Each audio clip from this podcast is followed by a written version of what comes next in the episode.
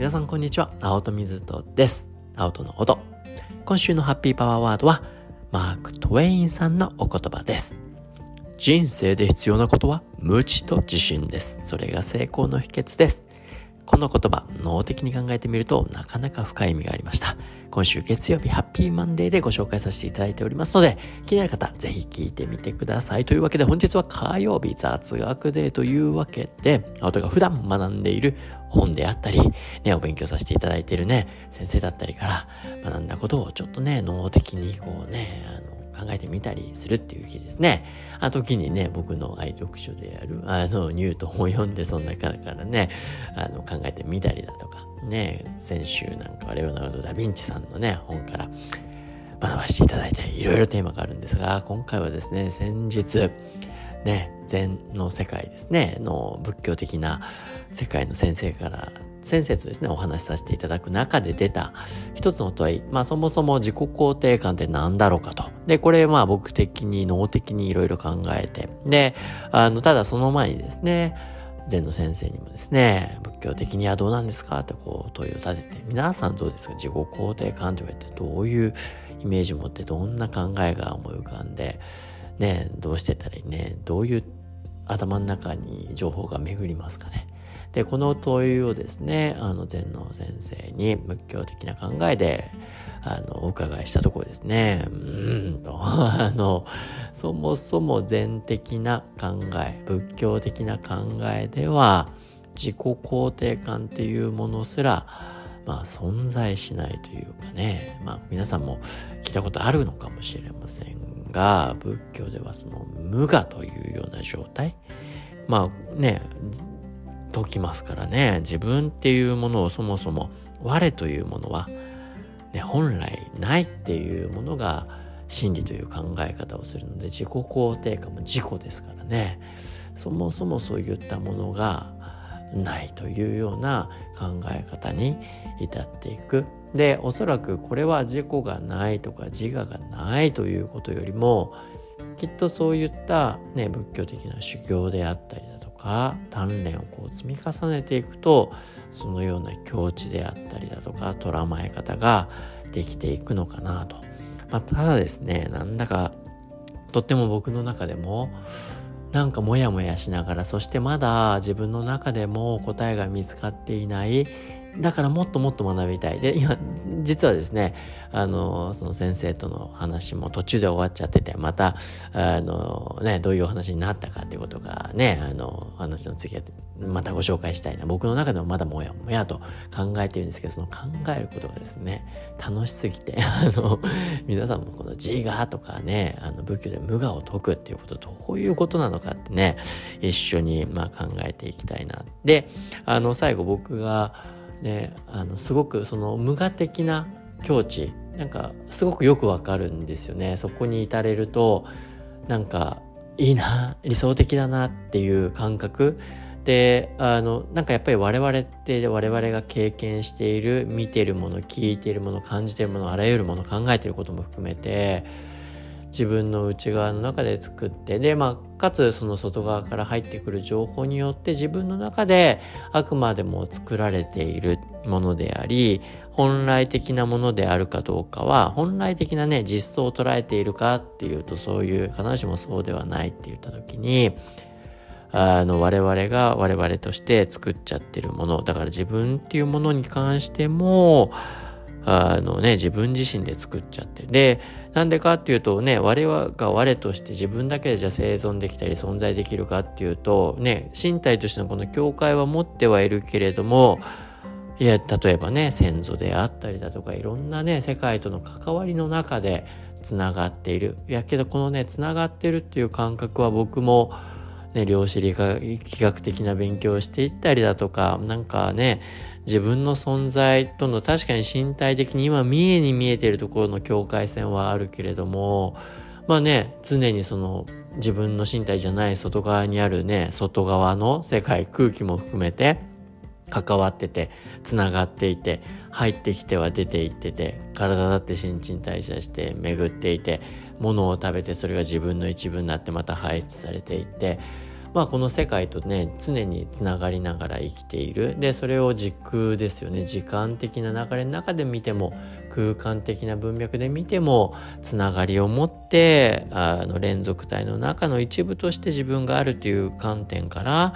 ね、自分っていうものが自分としてだけ存在してるなんていうことはまあないという、まあ、考えに立ってあの、まあ、無我を解くいや、まあ僕もね、まだ禅だって仏教の学びが全然できてないので、僕的にはその仏教の詩をそのように今解釈してるっていう形なんですけど、いやけどそれって要するに俯瞰的に捉えている脳的な世界でよく捉えメタコグニッション、メタ認知的に全体使用しながら捉える。で、これは究極要するにね、やっぱり自分たち我々が感じて目の前にあるもの、ね、そこに対して情報がこれは何だろうかってすぐこうね自分自身に関しても決めつけちゃったりだとか自分が見えている世界で色眼鏡を通して物事を認識しちゃうっていう、まあ、ことが多いですからそういったとらわれやすい脳のねあの仕組みを考えてみるとそのとらわれをねなるべく解いていくためにより俯瞰的に全体をもってして世界を眺めてみる、ね、そういった大切さがあるなと。まあね、あの、仏教的には先生にも言われました。六根を、ね、通じてっていうね、目とか耳とか鼻とか舌とか、ね、身体とか、あとは意って書くとこれ石とかのことなんじゃないかなというふうには思うんですけど、まあそういったものを通じて、あの、感覚器官が、ね、から、このね、外の世界に触れて感じて、ね、考えて、ね、思って、まあ、私たちはねいろんなものを考えね内側に取り込んでいくでそれらが積み重なって、まあ、自我っていうものを積みね上げていってんだよっていう考え方ですよね。それはまあそれが実際だと思っちゃってるのはあの違いますよと。でそしてそういったものにまあ執着しちゃう。で執着しちゃうと多分脳的に言うと経験したものが我々の六根ですね。まあ科学的には五感と呼んだりもしますけど五感プラスアルファは我々感覚器他にもあるので本当はね5以上ありますけど入ってきたあの情報に対してあのね脳の中をプロセスされそのプロセスされたものが記憶痕跡としてあのこびりついていく。で、それはある意味学習でもあるんですよね。けど学習がある限られたものばかりに対する学習が繰り返されていくと、それはいわゆるここでいう自我みたいな状態に、まあ、なってしまうのかなと。けどですね、僕の中で不思議なのは、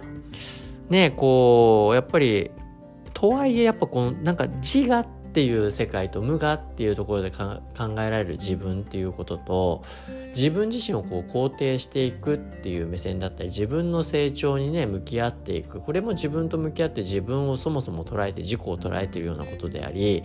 いやなんだか仏教の世界だったりとか禅の世界でも例えばその自分を持ってねちゃんと歩むこととかって大切だよとかまあね自己の成長に向けたり自分のねこうや頑張っていくことのプロセスあそれ大切ですよねってこうシンクロしてあのね結果ばっかにとらわれちゃうからそうじゃないところにもちゃんと目を向けましょう。っていうね文脈においてはなんかリンクする経験があったりだとか。でそこで言う自己っていうこととね、自己の成長であったりだとか自分のねワクワクしていることだったりだとか、まあ、そういった世界とここで言う自己肯定の自己とか自我と無我って言った時の自我とそこに含まれる自己とのまだ境界が仏教の世界で禅の世界でどうなっちゃってんだろうかっていうところがですね僕のところでまだね、こう、なん、聞く、まだ聞けてないんですけど、今度聞こうと思ってるんですけど、あのね、その辺がちゃんとクリアになってくると、ますますなんだか理解が深まりそうだな。なんで、まあ、今回のね、僕の、このね、雑学でってまだ僕のどういうことなんやろうってこうね、無我って大事、無我の境地ってね、確かにすごく大事そうだけれども、で最後僕もその仏教の先生に言ったんですよ。あのいや僕けどやっぱ自分持つこととか自分のね自我も実は人間って自我も持ってる無我の境地に至れるってすごいトレーニング必要そうでそれも大事なのはすごくよくわかるんですけど自我的なところも持ってみること持てる存在であるならば持つことをうまく活用していくっていうことももしかしたら重要なのかもしれないって僕は思ってんですよね脳的にはって あの言ってるんですね。けどそれはまあ仏教の教えからすると違うのかもしれないしどういうようなをね、あの、お答えいただけるかまだわからないですけど、まあ、何かって、例えば、僕自身、あの、ちっちゃい頃から、なんか自分のランドセルとかね、今でも残ってるんですけど、あの、ハンガー、はい、僕、水戸って下の名前、水、水戸は天才だって自分のね、ハンガーとかに書いてね、もうこれね、まあ、違いなく、あの、スラムダンクのあの影響ですね。あの、桜木花道のね、天才ですからにね、かっけえなって思ってたのが、僕単純ですよね。もうアニメに影響されまくりなタイプなんですけど、あのね、天才ですから、かっやだから僕も自分自身ね周りは全く誰も思ってないけれども あの自分で自分のこと天才だからってずっと思い込んでるっていうかもうそういうね言ってるし自分でもそう思ってるし。けどなんかそういうことをなんかやってた自分って今思うとねあの一見無謀ってお前で絶対無理って言われることもなんとかなんじゃないって自分が自分で後押しして生きていく。させてね、あの、いただいた経験っていっぱいあったりもするので、あの、もちろんね、支えてくださってる方もいっぱいいるのはそうなんですけど、けど、自分で自分を後押しするっていう文脈で自分で自分のことをまさに囚われた自我を持ったというか、自分は何にもね、経験もない、実績もないけれども自分は天才だって勝手に根拠なしの自信で思い込んじゃってるみたいな、自分に後押しされて、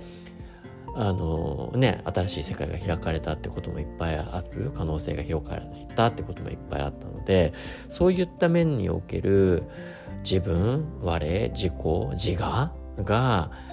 っていうもの、まあ、まだ僕のね、自我とか自己、自己っていうもの自体のそれぞれのね、解釈もしかしたら違うかもしれないし、認識も誤っているのかもしれないし、まだまだ未熟なんでしょうけれども、まあ、こういったところがね、あの、どういうふうに仏教禅の世界では紐解かれるのかと。で、そこの紐解かれた世界と、まあ、僕の脳の世界とこうね紐解いた時になんか新しい世界また見えちゃうんじゃないのってすごくね勝手にワクワクしちゃってるっていうねもうねほんと中途半端なお話ですいませんけどまだねそこもやもやっとしてるのでなんか皆さんもね自己とか自我とか無我とかそういったまあけど無我夢中なんてねいう言葉もあるぐらいですからねあれを忘れたような状態で慣れることの本当素晴らしさもねそうだと思うから。無我な境地けど自我も持てる我々であるとするならばどっちもって僕はね、欲張っちゃう。まあ、それがね、自我なのかもしれないね。欲張りはダメかなね。わかんないですけどね。あの、まあまあまあ、そういったことをね、いろいろ考えることも楽しいなというふうに思ったので、皆さんに、共有させていただきました。というわけで、皆さんにとってのね、自我、無我、自己ね、ね、そういったものもあれば、なんかね、